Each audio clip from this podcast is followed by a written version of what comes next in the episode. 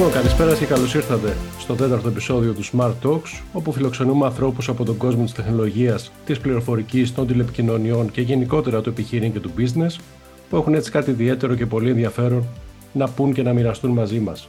Σήμερα έχω τη χαρά να φιλοξενώ τον κύριο Χαράλαμπο Πετρά, ψυχολόγο, executive coach, ιδρυτή και διευθυντή του Athens Coaching Institute, αλλά και συγγραφέα, με τον οποίο θα συζητήσουμε για το coaching, τους coaches, το θέμα της ηγεσίας, τη λειτουργία μιας ομάδας και άλλα πολλά. Κύριε Πετρά, καλησπέρα, καλώς ήρθατε και σας ευχαριστώ πολύ που είστε εδώ και για τον χρόνο σας. Καλησπέρα, κύριε Σκοτσακάκη. Σας ευχαριστώ και εγώ πάρα πολύ για την πρόσκληση. Είμαι ιδιαίτερα χαρούμενος που είμαι σήμερα εδώ. Να είστε καλά. Α ξεκινήσουμε με την έννοια του coaching. Τι είναι, τι δεν είναι, τι προσφέρει, πού μπορεί να εφαρμοστεί και έτσι ποια τα ωφέλη που θα δει κάποιος από αυτό. Γιατί το ακούμε συχνά το coaching ως έννοια και η αλήθεια είναι το ακούμε πάρα πολύ συχνά και το θετικό είναι ότι τα τελευταία περίπου 10-15 χρόνια έχει κάνει μια δυναμική ε, παρουσία, έχει μια δυναμική παρουσία στη χώρα μας, αναπτύσσεται διαρκώς και μάλιστα η τελευταία πενταετία από αυτά τα 10-15 χρόνια είναι και μια πενταετία που έχουμε μια ποιοτική βελτίωση στο, στο coaching. Πάμε να δούμε όμως τι, τι ακριβώς είναι. Το coaching είναι μια διαδικασία η οποία συμβαίνει μέσα σε μια συνεδρία. Αυτό δηλαδή που ξέραμε τις προηγούμενες δεκαετίες στο coaching σαν ομιλία, κινητοποιητική ε, ομιλία, public speaking κτλ. ή σεμινάριο, έχει, το έχουμε υπερβεί, έχει αλλάξει. Το coaching είναι συνεδρία. Είναι μια συνεδρία κατά την οποία βοηθάμε ανθρώπους να σκεφτούν δημιουργικά πάνω στην ανάπτυξή τους. Και όταν λέμε να σκεφτούμε δημιουργικά πάνω στην ανάπτυξή μας, τι εννοούμε; Να μπορέσουμε να καταλάβουμε ποιοι είναι οι στόχοι μας, πώς συνδεόμαστε με τους στόχους μας, τι νόημα έχουν για μας, και ποιος είναι ο τρόπος σκέψης με, με τον οποίο τον προσεγγίζουμε; Δηλαδή, πώς σκεφτόμαστε το στόχο μας, πώς σκεφτόμαστε τον εαυτό μας και τι πρέπει να αλλάξουμε για να πετύχουμε το αποτέλεσμα που θέλουμε να φέρουμε. Άρα, λοιπόν, το coaching είναι μια δημιουργική διαδικασία, μαθησιακή, αναπτυξιακή, που μας βοηθάει να σκεφτούμε και να οργανώσουμε ένα πολύ, πολύ συγκεκριμένο και αποτελεσματικό πλάνο δράσης. Αυτό το σχηματάκι τώρα μπορεί να εφαρμοστεί σε οποιοδήποτε αίτημα έχει ο πελάτης μας αίτημα που αφορά την προσωπική του ανάπτυξη, την επαγγελματική του ανάπτυξη, αίτημα που αφορά την καλλιέργεια συγκεκριμένων δεξιοτήτων ή την ανάπτυξη συγκεκριμένων συμπεριφορών. Για παράδειγμα, ένας ηγέτης, πολύ κλασικό φαινόμενο, μπορεί να είναι πολύ συγκεντρωτικός και να θέλει να αναπτύξει νέες συμπεριφορές όπου διαμοιράζει ε, τα project, παρακολουθεί καλύτερα τους ανθρώπους από την ομάδα του, τα μέλη της ομάδας του και θέλει ακριβώς να αναπτύξει αποτελεσματικά μια νέα τέτοια συμπεριφορά.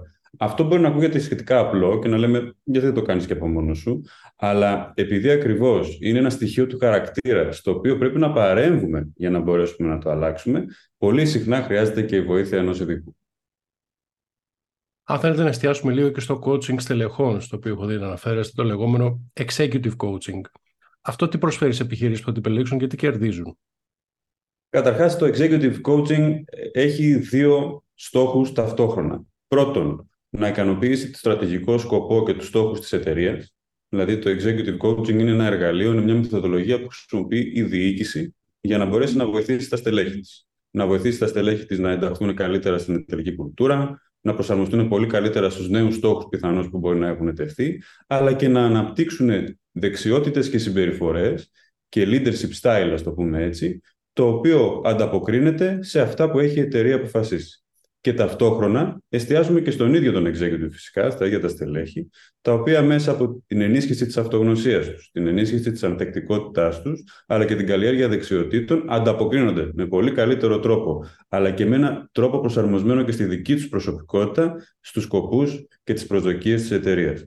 Άρα το executive coaching έχει τρομερά ωφέλη για τους σύγχρονους οργανισμούς, γιατί πρώτον, αναπτύσσει και εμπεδώνει μια πιο ανθρωποκεντρική προσέγγιση στην ηγεσία. Δεύτερον, εστιάζει στη βελτίωση της απόδοσης των στελεχών. Και τρίτον, όλο αυτό γίνεται σε ευθυγράμμιση με την εταιρική κουλτούρα και τους στρατηγικούς σκοπούς της εταιρείας. Άρα λοιπόν, δουλεύοντας με ένα στέλεχος, στην πραγματικότητα εργαζόμαστε και με την ίδια την εταιρεία και βοηθάμε συνολικά τον οργανισμό να πετύχει τους στόχους του και να είναι πιο αποτελεσματικός. Και μία τρίτη έννοια που σας έχω να ακούτε, σας έχω ακούσει να λέτε, είναι το managerial coaching. Βέβαια. Αν και δεν κάνω αυτός σχετίζεται με την ηγεσία. Κοιτάξτε, το managerial coaching είναι κάτι το οποίο και εμένα μου κέντρισε το ενδιαφέρον τα τελευταία δύο χρόνια, δυόμιση περίπου. Ε, το managerial coaching δεν είναι εξειδίκευση στο coaching, αλλά ένας νέος τρόπος ηγεσίας. Πολλές φορές το μπερδεύουμε. Είναι άλλο το leadership coaching, άλλο το managerial coaching. Το leadership coaching ή το executive coaching είναι το coaching που παρέχει ένας επαγγελματίας coach σε στελέχη ηγεσίας και διοίκησης. Σαφές. Το managerial coaching είναι τρόπος με τον οποίο ηγείται ένας manager. Δηλαδή, εκπαιδεύουμε managers, ανθρώπους που ασκούν φυσική ηγεσία, δηλαδή εντός της εταιρείας, σε οποιοδήποτε level, χαμηλότερο ή υψηλότερο, εκπαιδεύουμε ανθρώπους να αποκτήσουν coaching skills για να μπορέσουν να γίνουν πιο ανθρωποκεντρικοί και να κάνουν people management στα πλαίσια της ηγεσίας τους. Πιο συγκεκριμένα τι εννοώ; Όταν λέμε coaching skills, εννοούμε πολύ καλύτερες τεχνικές επικοινωνίας. Πώς ακούω, πώς διατυπώνω ερωτήσεις, πώς βοηθάω το μέλος της ομάδας μου να μιλήσει περισσότερο, γιατί at the end of the day, ένας manager, η μόνη πηγή πληροφορίας που έχει είναι οι άνθρωποι του δεν μπορεί να ξέρει ακριβώς 100% τι γίνεται στο πεδίο, εάν δεν μπορέσει να αντλήσει τις σωστές, αυθεντικές πληροφορίες από τα μέλη της ομάδας που διοικεί. Άρα λοιπόν επικοινωνώ σωστά για να μπορέσω να αντλήσω πληροφορίες και να βοηθήσω και τα μέλη της ομάδας μου να σκεφτούν πιο δημιουργικά. Παρερχόμαστε και στον ορισμό του, του coaching στην αρχή. Άρα λοιπόν δεξιότητες επικοινωνίας. Δεύτερον, εκπαιδεύεται σε δεξιότητες εστίαση των στόχων. Ενώ οι εταιρείες και οργανισμοί δουλεύουν από το χαμηλότερο μέχρι το υψηλότερο επίπεδο με βάση τους στόχους, Πολύ σπάνια τα στελέχη είναι εκπαιδευμένα σε αυτή την τέχνη. Τι σημαίνει στοχοθεσία, τι ξέραμε μέχρι πρώτη για τη στοχοθεσία και τι αλλάζει με τα νέα επιστημονικά δεδομένα; Άρα λοιπόν εκπαιδεύουμε τα στελέχη στο πώς οργανώνουν στόχοπροσιλωμένε συζητήσεις, πώς κάνουν αξιολόγηση πρόοδου και επίσης ένα πολύ σημαντικό στοιχείο του managerial coaching είναι το εξής. Εκπαιδεύεται ένας manager για το πόσο θα είναι καθοδηγητικός και πόσο όχι. Το μυστικό και το νέο κλειδί στην επιτυχία της ηγεσίας σήμερα είναι να μπορέσουμε να εκπαιδεύσουμε τα στελέχη σε αυτό το συνεχές. Ας το πάμε στο ένα άκρο από, την απόλυτη, από τον απόλυτο συγκεντρωτισμό και το micromanagement στην απόλυτη αδιαφορία. Το λέω λιγάκι υπερβολικά, έτσι. Ε, το managerial coaching βοηθάει τα, τους managers και τους ανθρώπους που ασκούν ηγεσία να μπορέσουν να πλοηγηθούν σε αυτό το συνεχές και να ξέρουν, να αξιολογούν ανα πάσα ώρα και στιγμή πότε πρέπει να κάνουν ένα step back για να αφήσουν τα στελέχη τους, την ομάδα τους, να λειτουργήσει πιο δημιουργικά, να βρει λύσεις, μην τους ρωτάει συνέχεια δηλαδή, και πότε πρέπει να παρέμβουν, να κάνουν λίγο πιο στενή καθοδήγηση για να μπορέσουν να δώσουν τη γραμμή που θέλουν να δώσουν σύμφωνα και με την πολιτική της εταιρείας. Άρα λοιπόν το managerial coaching είναι μια γνώση, μια μεθοδολογία στην οποία εκπαιδεύουμε τα στελέχη για να μπορέσουν να ασκήσουν πολύ καλύτερα την ηγεσία τους και να μπορέσουν να είναι πιο αποτελεσματικοί με ένα σύγχρονο τρόπο. Ε, και από εκεί και πέρα νομίζω ότι και τα ίδια τα μέλη της ομάδας ενός manager coach αισθάνονται πολύ καλύτερα όταν έχουν ένα τέτοιον άνθρωπο στην ηγεσία τους, να προείσταται στην ομάδα δηλαδή, διότι ενσκύπτει, αν θέλετε, και στις δικές τους ε, δυνάμεις αλλά και αδυναμίες. Δηλαδή, ένας ε, manager ο οποίος έχει εκπαιδευτεί σε coaching skills θα βοηθήσει τα στελέχη του να λειτουργήσουν πιο αναπτυξιακά και τα ίδια. Δηλαδή, τα μέλη της ομάδας να μπουν σε μια ναι. διαδικασία να στοχαστούν και να σκεφτούν ποιες είναι οι αδυναμίες μου, ποια είναι τα δυνατά μου σημεία και τι μπορώ να κάνω για να τα αξιοποιήσω σωστά και να προχωρήσω στο επόμενο βήμα της δουλειάς μου. Έχει πάντως αρκετά παρακλάδια έτσι, η διαδικασία του coaching. Δηλαδή, χρειάζεται ένας coach να πει σε κάποιον τι coaching να κάνει. Έχετε απόλυτο δίκιο κύριε Κοτσακά και αυτό είναι θέλετε ακόμα ένα κενό το οποίο αντιμετωπίζουμε στον κλάδο. Δηλαδή ε, δεν υπάρχει τόσο πολύ καλή ακόμα εκπαίδευση σε ανθρώπους μέσα στους οργανισμούς ούτως ώστε να γνωρίζουν τι coaching χρειάζονται και πώς πρέπει να οργανώσουν αυτό το, το project. Γι' αυτό και πάρα πολλές φορές τα πρώτα ραντεβού, τα οποία γίνονται και δεύτερα και τρίτα για να μπορέσουμε να καταλήξουμε γίνεται αυτό που λέμε διάγνωση αναγκών. Εάν δεν μπορέσουμε να καταλάβουμε ποιες είναι οι ανάγκες του οργανισμού και της εταιρείας και ποιο ποιος τύπος coaching, καταρχάς αν χρειάζεται εκπαίδευση στο coaching ή συνεδρίες coaching, αλλά και ποιος τύπος και ποια μεθοδολογία, αν δεν το αποσαφηνίσουμε αυτό, δεν θα έχουμε κάποια αποτελεσματική παρέμβαση. Να σας πω λίγο και στις ομάδες το θέμα της διοίκησής τους. Πώς λειτουργούν, ποια είναι τα αισθητικά έτσι μιας αποτελεσματικής, ας την πούμε, ομάδας και ποια τα συνήθη προβλήματα και λάθη που ενδεχομένως βλέπετε εσείς στη διοίκησή τους. Θα έλεγα ότι εξαρτάται σε ποιο επίπεδο μιλάμε. Αν μιλήσουμε στις ε, μικρές και μικρομεσαίες επιχειρήσεις, ε, το πιο συχνό πρόβλημα που συζητάμε είναι η, η έλλειψη σχεδιασμού. Δηλαδή, δημιουργούμε μια ομάδα χωρίς να έχουμε μπει σε διαδικασία να τη σχεδιάσουμε πρώτα με λεπτομέρεια και με πολύ προσοχή. Τι εννοώ, ε, σαφείς ρόλους. Ας πάμε στα βασικά, τα δομολειτουργικά. Σαφής δομή, ξεκάθαρη ρόλη, τι κάνει ο κάθε ρόλος και από εκεί και πέρα να υπάρχει και ένας χάρτης, ένα, αν θέλετε, ένα σύνταγμα, ένας κώδικας διοντολογίας για το ποιες είναι οι αποδεκτές και μη αποδεκτές συμπεριφορές. Ποια είναι η κουλτούρα, ποιες είναι οι αξίες της ομάδας, πώς θέλουμε να δούμε την ομάδα μας να λειτουργεί. Αυτό θα πρέπει να γίνει πριν την ίδρυση της ομάδας, κατά το σχεδιασμό και φυσικά και κατά την λειτουργία της ομάδας με παρεμβάσεις ε, όπου χρειάζεται. Αν ανέβουμε σε, υψηλότερο, σε μεγαλύτερους οργανισμούς, όπου εκεί η διοικητική μηχανή είναι πολύ πιο πολύπλοκη και πολύ ε, μεγαλύτερη, θα έλεγα ότι όχι πως δεν ισχύει και στους μικρότερους, αλλά εδώ έχουμε πολύ μεγαλύτερο πρόβλημα συχνά στις ίδιες τις σχέσεις εμπιστοσύνης προς την ηγεσία. Ε, υπάρχουν άνθρωποι οι οποίοι είτε είναι πολύ ε, παλαιού τύπου ηγέτες, πολύ έτσι λίγο πατερναλιστικοί, ηγετοκεντρικοί, και υπάρχουν και άνθρωποι οι οποίοι προσπαθούν να ισορροπήσουν ε, σε ένα πιο mentoring style ε, ηγεσίας.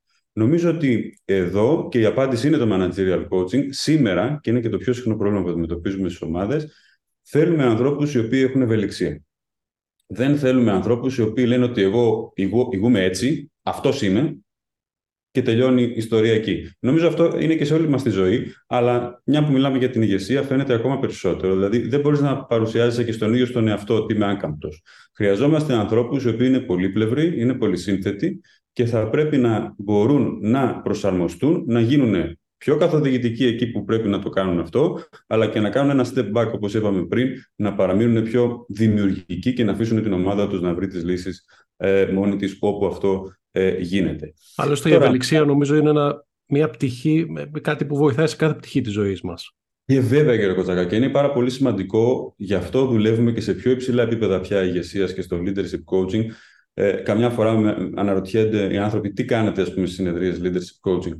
Δεν είναι ότι ασχολούμαστε τόσο πολύ με τους στόχους του τι πρέπει να πετύχω κτλ. Ένας άνθρωπος που ηγείται 4-5 άλλων ανθρώπων νομίζω ότι ξέρει να θέτει στόχους. Αυτό που δουλεύουμε όσο πιο ψηλά ανεβαίνουμε στην ιεραρχία είναι η προσωπικότητα, ο χαρακτήρας και η αυτογνωσία των ανθρώπων. Δηλαδή μπαίνουν σε μια διαδικασία να έχουν πολύ αυξημένη επίγνωση του εαυτού τους, ποια είναι τα στοιχεία μου, ποια είναι τα καλά μου, τα λιγότερο καλά μου στοιχεία, για να μπορέσω να τα αξιοποιήσω με τρόπο που θα ανθίσω και εγώ σαν ηγέτης, αλλά και η ομάδα μου και θα είναι πιο παραγωγική. Με αφορμή και το βιβλίο σας, Η τέχνη των στόχων, αν δεν κάνω λάθος, είναι ο τίτλος. Ναι, Θέλετε λίγο να δούμε αναλυτικότερα αυτό το θέμα, γιατί κάποιο θα ρωτήσει, ωραία, πώς θα καταφέρω εγώ τους στόχους μου, πώς θα φτάσω στην επιτυχία. Είναι η ευελιξία ένα, μια απάντηση, αλλά σε πιο προσωπικό έτσι, επίπεδο. Η ευελιξία είναι μια απάντηση και πρωτού πάω και σε πιο προσωπικό επίπεδο να σας πω και τις δύο πλευρές που έχει η ευελιξία στη διαδικασία της επιδίωξης στόχων, μια που το αναφέρουμε. Ε, ένα από τα πολύ κατά τη γνώμη μου ενδιαφέροντα σημεία του βιβλίου είναι ακριβώς η ισορροπία ανάμεσα στην επιμονή και την απεμπλοκή. Ε, ενώ όλη η βιβλιογραφία και όλη η coaching κουλτούρα μας μαθαίνει και μας διδάσκει το πώς να επιμένουμε στην επιδίωξη στόχων, να παραμείνουμε έτσι με κουράγιο και δύναμη και πειθαρχία στις δυσκολίες, κανείς δεν μας διδάσκει πώς θα απεμπλακούμε από στόχους που θα μας κάνουν κακό. Γιατί ξεκινάμε ένα αρχικό πλάνο και όπως το ξέρουμε όλες τι επιχειρήσεις, μετά από δύο-τρεις μήνες μπορεί και το πλάνο αυτό να μην μπορεί να βγει, γιατί έχουν αλλάξει συνθήκες. Μπορεί και πιο γρήγορα. Άρα λοιπόν θα πρέπει να μάθω και να, να, να εκπαιδευτώ σε αυτό το πώς θα απεμπλακώ, θα κάνω ένα disengagement από ένα στόχο που πλέον δεν έχει κανένα νόημα. Άρα λοιπόν η ευελιξία, στοχοθεσία και την επιδίωξη στόχων έχει να κάνει με αυτό το δίπολο, με αυτό το νόμισμα με τις δύο πλευρές. Πότε επιμένω και πότε το αφήνω και να πάω παρακάτω. Έχει μια ολόκληρη τεχνογνωσία εκεί που, αν θέλετε, κάποια στιγμή το συζητάμε. Τώρα, σε πιο προσωπικό επίπεδο, κατά τη δημιουργία ας πούμε, της, ε, της στοχοθεσίας των στόχων και της επιδίωξής τους, νομίζω ότι ένα κρίσιμο στοιχείο και λείπει πολύ και από την ηγεσία αλλά και από την προσωπική ανάπτυξη, είναι το συμβόλαιο που κάνω με τον εαυτό μου και τους άλλους. Πολλές φορές συμφωνούμε σε ένα meeting ότι οι στόχοι μας είναι αυτοί, συμφωνούν όλοι λεκτικά, αλλά ψυχικά δεν έχει συνδεθεί κανείς με αυτό. Ομοίως το κάνουμε και στη ζωή μας λέμε ας πούμε ότι θέλω να πετύχω αυτό. Το α, το β. Θέλω να ιδρύσω ένα coaching institute στη Θεσσαλονίκη. Τέλεια. Πόσο έχω συνδεθεί εγώ με αυτό, γιατί θέλω να το κάνω και ποιος φαντάζομαι ότι θα γίνω όταν το πετύχω αυτό. Η κλασική ερώτηση που πια είναι κλασική αλλά ακόμα στην Ελλάδα δεν είναι τόσο που πρέπει να κάνουμε στον εαυτό μας αλλά και στην ομάδα μας και στον οργανισμό μας σε οποιαδήποτε, σε οποιαδήποτε διαδικασία επιδίωξης στόχων και στοχοθεσίας είναι εξής πετυχαίνοντας το Α που θέλουμε να πετύχουμε. Ποιοι θέλουμε να γίνουν μέσα από αυτό; Ποια, σε ποια εταιρεία θέλουμε να διαμορφωθούμε, σε ποια προσωπικότητα θέλω να διαμορφωθώ, ποια ομάδα θέλουμε να γίνουμε. Αν αρχίσουμε και μπαίνουμε σε μια τέτοια πιο αναστοχαστική, πιο ουσιώδη συζήτηση και συναλλαγή με τους στόχους μας, τότε θα συνδεθούμε πολύ περισσότερο και θα κάνουμε ένα συμβόλαιο με τον εαυτό μας αλλά και με τους ενδιαφερόμενους άλλους ανθρώπους που είναι γύρω μας και θα εμπλακούν στην επιδίωξη, ότι θα είμαστε εκεί παρόντες, ενωμένοι και θα πάμε το πράγμα μέχρι το τέλος. Μέχρι το τέλος. Άρα νομίζω ότι ένα πολύ σημαντικό κομμάτι είναι το συμβόλαιο που κάνουμε με τον εαυτό μας. Πόσο δεσμευμένοι είμαστε και πόσο αποφασισμένοι. Και ένα άλλο κομμάτι είναι να μπορέσουμε αυτό που είπαμε και πριν, να είμαστε ανοιχτοί στην επιδίωξη. Δηλαδή, είναι άλλο το κίνητρο του αποτελέσματος, θέλω να πετύχω αυτό πάμε, και άλλο το κίνητρο που θα χρειαστούμε κατά τη διαδικασία της επιδίωξης. Δεν μπορείς την ώρα που είσαι στην επιδίωξη να φαντάζεσαι πώς θα είναι το τέλος. Ε, έχεις άλλα προβλήματα να λύσεις. Άρα θα πρέπει να καλλιεργήσουμε μια διαδικασία και μια νοοτροπία, αν θέλετε, μάθησης κατά τη διάρκεια της επιδίωξης. Ότι, οκ, ακόμα έχω πολύ χρόνο για να φτάσω στο α που θέλω να πετύχω, αλλά παρόλα αυτά, αυτή τη στιγμή, προσπαθώντας να το πετύχω και να έρθω πιο κοντά του, μαθαίνω καινούργια πράγματα, εξελίσσομαι σε επίπεδο δεξιοτήτων και ικανοτήτων και αυτό μου δίνει χαρά και ικανοποίηση παρά την απόσταση που έχω ακόμα ε, να διανύσω. Άρα συμβόλαιο και δεύτερον ουσιαστική μάθηση κατά τη διάρκεια της επιδίωξης. Μάλιστα, σας πάω τώρα λίγο στη γενικότερη έννοια του coaching. Τα τελευταία χρόνια παρουσιάζει σημαντική ανάπτυξη και εμφανίζονται συνεχώς coaches ή αυτό αποκαλούμενοι coaches ή οτιδήποτε. Καταρχάς υπάρχει τόσο μεγάλη ανάγκη και ζήτηση. Κατά δεύτερον υπάρχουν τόσοι πολλοί, πώς πιστοποιούνται και πώς ξέρουμε ας πούμε ότι προσφέρουν αυτό που υπόσχονται. Υπάρχει κάτι συγκεκριμένο που θα πρέπει να έχουν έτσι σπουδάσει, μάθει. Η ανάγκη υπάρχει. Είναι ε, ευαίσθητο θέμα, το ξέρω για τους coaches. Ότι... Καθόλου ευαίσθητο, κύριε Κοτσακά μου. Είναι από τα θέματα που, που με ενδιαφέρουν πάρα πολύ. Είμαι στον χώρο περίπου 15 χρόνια και ε, έχω ακούσει όλες τις ερωτήσεις. Δηλαδή από τις πιο καλές μέχρι τις πιο κακές, ας το πούμε έτσι και δύσκολες. Αλλά νομίζω ότι μόνο ασκώντας κριτική και στεκόμενοι πραγματικά κριτικά και αναστοχαστικά στον κλάδο μας μπορούμε να πάμε μπροστά με προοπτική. Ε, άρα λοιπόν, καταρχάς από τη δική μου υποκειμενική αντίληψη, αλλά και συζητώντας και με συναδέλφους, ξέρουμε ότι το ενδιαφέρον των οργανισμών, των επιχειρήσεων, αλλά και σε ιδιωτικό προσωπικό επίπεδο για coaches έχει αυξηθεί. Άρα, αν θέλετε, η ανάγκη, η ζήτηση υπάρχει. Και συνεχώς αυξάνεται. Και χαίρομαι πάρα πολύ που αυξάνεται η ζήτηση και σε συνεδρίες. Γιατί, όπως σας είπα, τα προηγούμενα χρόνια η ζήτηση περιοριζόταν κυρίως σε σεμινάρια, workshops ή ομιλίες. Ενώ τώρα μπαίνουμε σε διαδικασία να προσφέρουμε συνεδρίε στα στελέχη και αυτό είναι πάρα πολύ όμορφο. Τώρα, σε ό,τι αφορά την προσφορά, αυτό που λέω πάντα είναι ότι υπάρχει ανάγκη για μια πιο επαγγελματική προσφορά. Δηλαδή, ε, τι θέλω να πω; Το coaching, όσο και να βγαίνουν κάποιοι και να λένε ότι τα έχει απαντήσει όλα, είναι πολύ πετυχημένος κλάδος που είναι. Είναι ακόμα περίπου 20 χρόνια επιστημονικός κλάδος. 20 χρόνια για ένα επιστημονικό κλάδο, κύριε Κοτσακάνου, λέει.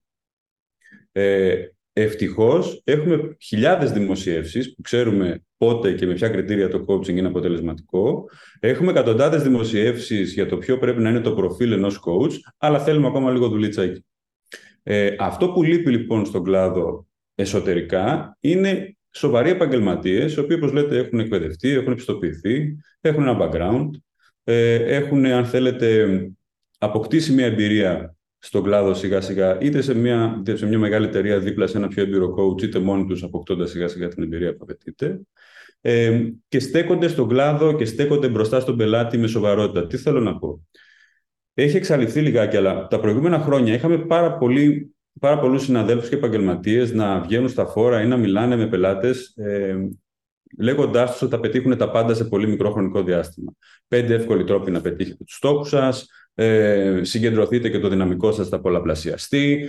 μαζί μου τρεις συνεδρίες θα μεταμορφώσουν τον εαυτό σας και θα μετασχηματίσουν τη ζωή σας. Δηλαδή κάποιες υπερβολικές προσδοκίες, οι οποίες στα πλαίσια ας πούμε, της ψυχαγωγίας μπορεί να έχουν ενδιαφέρον, αλλά δεν σχετίζονται καθόλου με την πραγματικότητα του, του επαγγέλματός μας. Αυτό σιγά σιγά φεύγει. Ε, αυτό είναι πολύ θετικό, οπότε κοντολογής, νομίζω ότι σε επίπεδο προσφοράς πια η κοινότητα έχει αρχίσει και οργανώνεται πολύ πιο σωστά, ο λόγος της είναι πολύ πιο επαγγελματικός και πολύ πιο σοβαρός και αυτό μόνο θετικά αποτελέσματα μπορεί να έχει από εδώ και πέρα. Τώρα τι γίνεται με την εκπαίδευση των επαγγελματιών και την πιστοποίησή τους; αν πάμε 10 χρόνια πίσω, θα δούμε ανθρώπους οι οποίοι δεν είχαν καθόλου εκπαίδευση ή θα δούμε ανθρώπους με εκπαίδευση δύο ημερών να παρέχουν coaching, coaching και μάλιστα να θέλουν να το παρέχουν και σε πολύ υψηλό, υψηλό επίπεδο, δηλαδή executive και leadership ε, coaching, επειδή ακριβώς μπορεί να είχαν μια δική τους εταιρεία ή να ήταν στελέχη πολλά χρόνια σε μια εταιρεία. Ή μπορεί, αν θέλετε, να είναι και ψυχολόγοι και ξαφνικά να θέλουν να κάνουν και executive coaching, ε, απλά διαβάζοντας ένα βιβλίο ή παρακολουθώντας ναι. ένα σεμινάριο. Και οι δύο εκδοχές είναι ελληματικές. Δεν έχει τόσο σημασία τι background έχει ο καθένας, αρκεί να το αξιοποιήσει με τέτοιο τρόπο ώστε να κάνει καλό coaching. Και για να το κάνει αυτό θα πρέπει να εκπαιδευτεί. Σήμερα λοιπόν, αρκετά χρόνια μετά τα πρώτα βήματα του coaching στην Ελλάδα, έχουμε προγράμματα τα οποία διαρκούν αρκετά. Δηλαδή, σπάνια θα βρει κανείς πρόγραμμα σε επαγγελματικό επίπεδο κάτω από 6 8 μήνες. Συνήθως τα επαγγελματικά προγράμματα είναι μονοετή. Έχουμε επίπεδα προγραμμάτων σε αρχάριο, σε practitioner, σε master practitioner και στην Ελλάδα και στο εξωτερικό, που κανείς επιλέγει ανάλογα με το επίπεδο εμπειρίας και γνώσης που έχει. Και έχουν διαμορφωθεί και τρει-τέσσερι παγκόσμιοι σύλλογοι, ε, όπως είναι το European Mentoring and Coaching Council, το Association for Coaching, το International Coach Federation ή το International Society for Coaching Psychology, τα οποία, τα οποία προσπαθούν να ρυθμίσουν έτσι, τη διαδικασία πιστοποίησης προσόντων. Είναι άτυπες αυτές οι ρυθμίσεις, δεν σημαίνει ότι κάποιος πρέπει να είναι διαπιστευμένος από τον Α ή Β σύλλογο για να ασκήσει το coaching, αλλά ταυτόχρονα παρέχουν ένα πλαίσιο οργάνωσης και δόμησης του επαγγέλματος.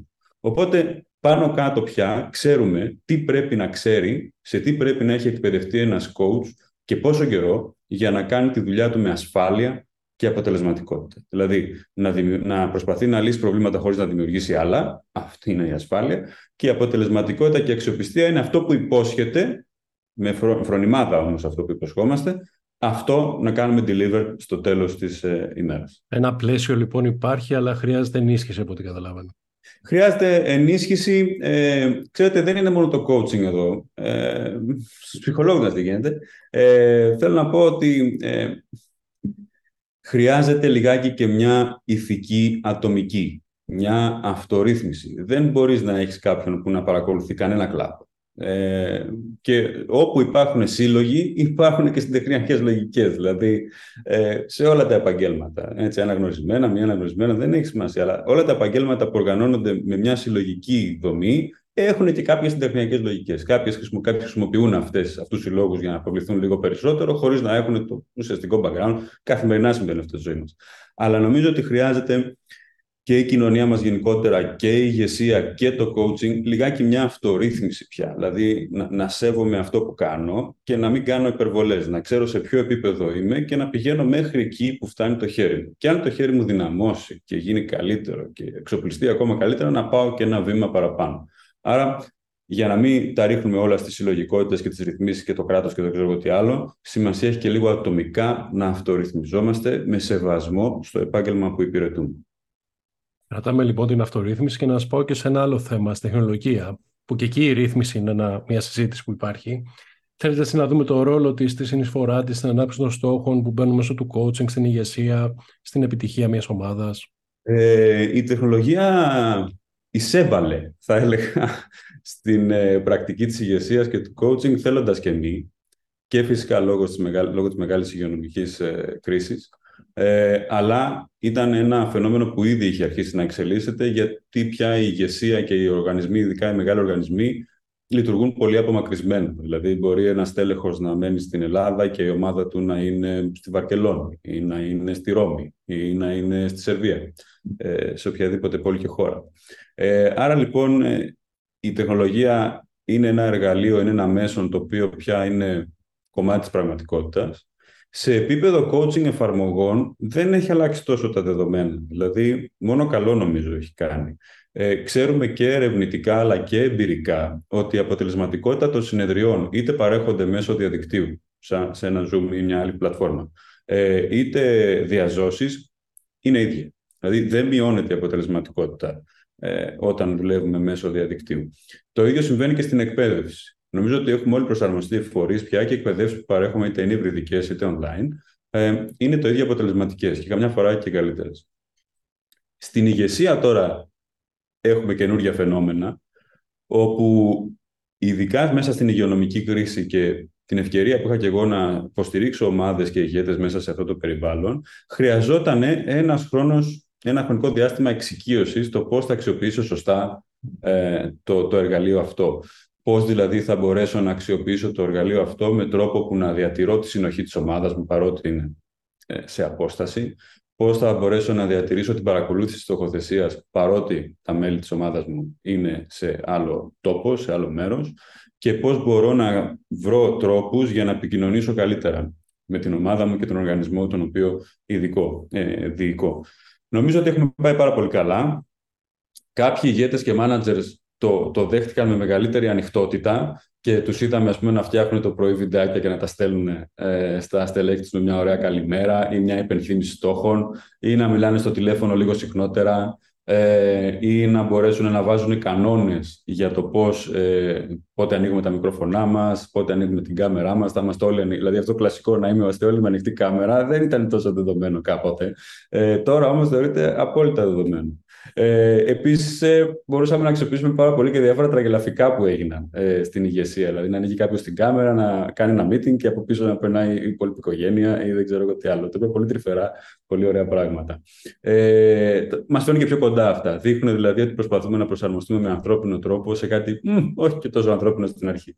Α, οπότε εκεί υπήρχαν άνθρωποι που το δέχτηκαν με μεγαλύτερη ανοιχτότητα. Ε, και δυστυχώς, κύριε Κοτζακά, υπήρχαν και κάποια στελέχη, τουλάχιστον την εμπειρία τη δικιά μου, όπου δεν ανοίχτηκαν τόσο πολύ σε αυτό. Ε, αλλά είναι άνθρωποι που, ξέρετε, ούτως ή άλλως ήταν λίγο ε, άκαμπτοι και δεν περιμέναμε κάτι διαφορετικό. Αυτό. Λύνοντα προς το τέλος, σε κάτι έτσι λίγο πιο προσωπικό, αν θέλετε, εσείς γιατί ασχοληθήκατε με το coaching, τι σας προσέλκυσε αυτό, και αν θέλετε να δούμε και για το Athens Coaching Institute τα επόμενα βήματα, τους επόμενους στόχους. Με μεγάλη μου χαρά. Ε, εγώ ξεκίνησα να κάνω coaching το 2009 ε, και αλήθεια είναι ότι δεν το πολύ επέλεξα. Ε, νομίζω ότι με επέλεξε. Ε, το 2009 υπηρετούσα ως ψυχολόγος στο στρατό και ήμουν στη Λίμνο, καλή της ώρα, ε, στο υγειονομικό και εκεί συνάντησα έναν συνάδελφο ε, όπου μου λέει «Πετρά, έτσι όπως σε βλέπω να δουλεύεις, νομίζω ότι σου ταιριάζει κάτι που είχα δει στην Αγγλία ε, όταν έκανα το μεταπτυχιακό μου». Του λέω «Τι εσύ, μου λέει, δεν μου λέει το life coaching και το coaching. Νομίζω ότι του ταιριάζει. αυτή ήταν μια κουβέντα δύο λεπτών ε, στην αλλαγή, ας πούμε, φρουράς και εφημερία. Ε, μου μπήκε όμως το μικρόβιο, άρχισα να διαβάζω και να το μελετάω από τότε και νομίζω ότι μου συνέβη αυτό που συνέβη και σε πολλούς συναδέλφους. Συνειδητοποίησα ότι κάνω coaching διαβάζοντάς το πριν εκπαιδευτώ σε αυτό. Ε, φυσικά όχι με τον τρόπο που έκανα μετά ακριβώς, αλλά σαν να το είχα μέσα μου, σαν οτροπία σκέψης, σαν τρόπο ναι. συμπεριφοράς. Ε, έτσι λοιπόν, πολύ γρήγορα ήρθα σε επαφή με συναδέλφους στο εξωτερικό, εκπαιδεύτηκα στην Αγγλία, ιδρύσαμε το Athens Coaching Institute σχεδόν άμεσα, γιατί δεν μου αρέσει να τα πω τα πράγματα στον αέρα, θέλω να παίρνουν ε, σάρκα και οστά πολύ γρήγορα και να αρχίζουμε να τα δουλεύουμε μετά πια στην πράξη και να δημιουργούμε. Ε, εντάξει, έχουν ακολουθήσει Πολλές εκπαιδεύσεις και μετεκπαιδεύσεις από τότε στην Ελλάδα και στο εξωτερικό. Ε, το Athens Coaching Institute λοιπόν ιδρύθηκε το, τα τέλη του 2009, ε, αρχές του 2010, τα τέλη του 2009 και ήμασταν από τους πρώτους οργανισμούς που παρέχανε βιωματική εκπαίδευση και εκπαίδευση σε συνεδρία σε νέους επαγγελματίες coaches. Συνεργαζόμαστε με δύο μέχρι στιγμής συλλόγους, το European Mentoring and Coaching Council και το Association for Coaching. Ήμασταν επίσης οι πρώτοι που παρουσίασαν μονοετέ πρόγραμμα διπλά πιστοποιημένο. Και εγώ παράλληλα ακολούθησα, αν θέλετε, και την προσωπική μου αυτόνομη πορεία. Δηλαδή, είχαμε το συγκρότημα, αλλά έκανα και σώρο ε, καριέρα. Ε, όπου εκεί δούλευα περισσότερο με στελέχη, που είναι και η αγαπημένη μου δουλειά. Δηλαδή, θέλω να βοηθάω ανθρώπους που ασκούν φυσική ηγεσία. Δηλαδή, με εξητάρει, το θεωρώ πολύ ενδιαφέρον και θέλω πάρα πολύ να τους βοηθάω να διαχειριστούν καλύτερα τον εαυτό τους, ούτως ώστε να είναι και καλύτεροι ε, ηγέτες. Και αυτή τη στιγμή, να είμαστε καλά, μετά από 14 περίπου χρόνια, 15, τρέχουμε δύο προγράμματα εκπαίδευσης στο coaching, ένα για foundation level και ένα για practitioner level πιο προχωρημένο, ένα advanced diploma, μονοετές πρόγραμμα με πρακτική άσκηση και εποπτείες. Ε, εκπαιδεύουμε στελέχη στο managerial coaching όταν αναλαμβάνουμε projects τα οποία είναι ενδοεπιχειρησιακής εκπαίδευσης ακριβώς στα skills που σας ανέφερα και πριν για το managerial που και σε αυτό ε, πρωτοπορούμε. Είμαστε οι πρώτοι που μιλήσαμε γι' αυτό. ε, με βιβλιογραφία, με επιστημονική τεκμηρίωση, με εμπειρικά δεδομένα και είναι πάρα πολύ ενδιαφέρον πώς ανταποκρίνονται οι εταιρείες σε αυτό το, το νέο πλαίσιο. Και φυσικά η επόμενη στόχη ε, είναι να βγάλουμε και άλλα βιβλία. Ε, το τελευταίο βιβλίο «Η τέχνη των στόχων» που κυκλοφόρησε τέλη Μαΐου βρίσκεται ήδη στη δεύτερη έκδοση, εξαντλήθηκε η πρώτη και είμαι πολύ χαρούμενος γι' αυτό, χωρίς να κάνουμε κάτι, απλά ε, βγήκε στην αγορά και νομίζω η αγορά το αγκάλιασε. Οπότε είμαστε στη δεύτερη έκδοση. Ε, νομίζω ότι πρέπει να βγει και ένα επόμενο βιβλίο και δικό μου και σε συνεργασία με τα στελέχη που έχουμε και την ομάδα στο Ινστιτούτο γύρω από το managerial coaching που είναι και η νέα τεχνολογία αν θέλετε στην ηγεσία και την ε, διοίκηση ε, και γιατί όχι να λανσάρουμε και καινούργια προγράμματα τα οποία ετοιμάζουμε το 2024 και να έρθουν και άλλοι καθηγητές από το εξωτερικό να διδάξουν. Ε, μου αρέσει πάρα πολύ αυτό. Μας εμπιστεύονται άνθρωποι που είναι στο top 5 ε, του κλάδου, καθηγητές και συνάδελφοι από την Αγγλία και από τη Γερμανία και έρχονται και διδάσκουν στο Ινστιτούτο και έτσι απολαμβάνουμε και εμείς τα νέα μοντέλα και τις νέες τεχνικές που βγαίνουν στην Ευρώπη. Οπότε όποιος θέλει να μάθει περισσότερα, να σας αναζητήσει, να έρθει σε επικοινωνία μαζί σας. Με μεγάλη μου χαρά. Κύριε Πετρά, σε ευχαριστώ πάρα πολύ. Ευχαριστώ και εγώ κύριε Πετρακά. Να είστε καλά. Για αυτή την πολύ ενδιαφέρουσα συζήτηση. Ευχαριστούμε και εσάς για την προσοχή. Ραντεβού στο επόμενο επεισόδιο του Smart Talks. Γεια σας.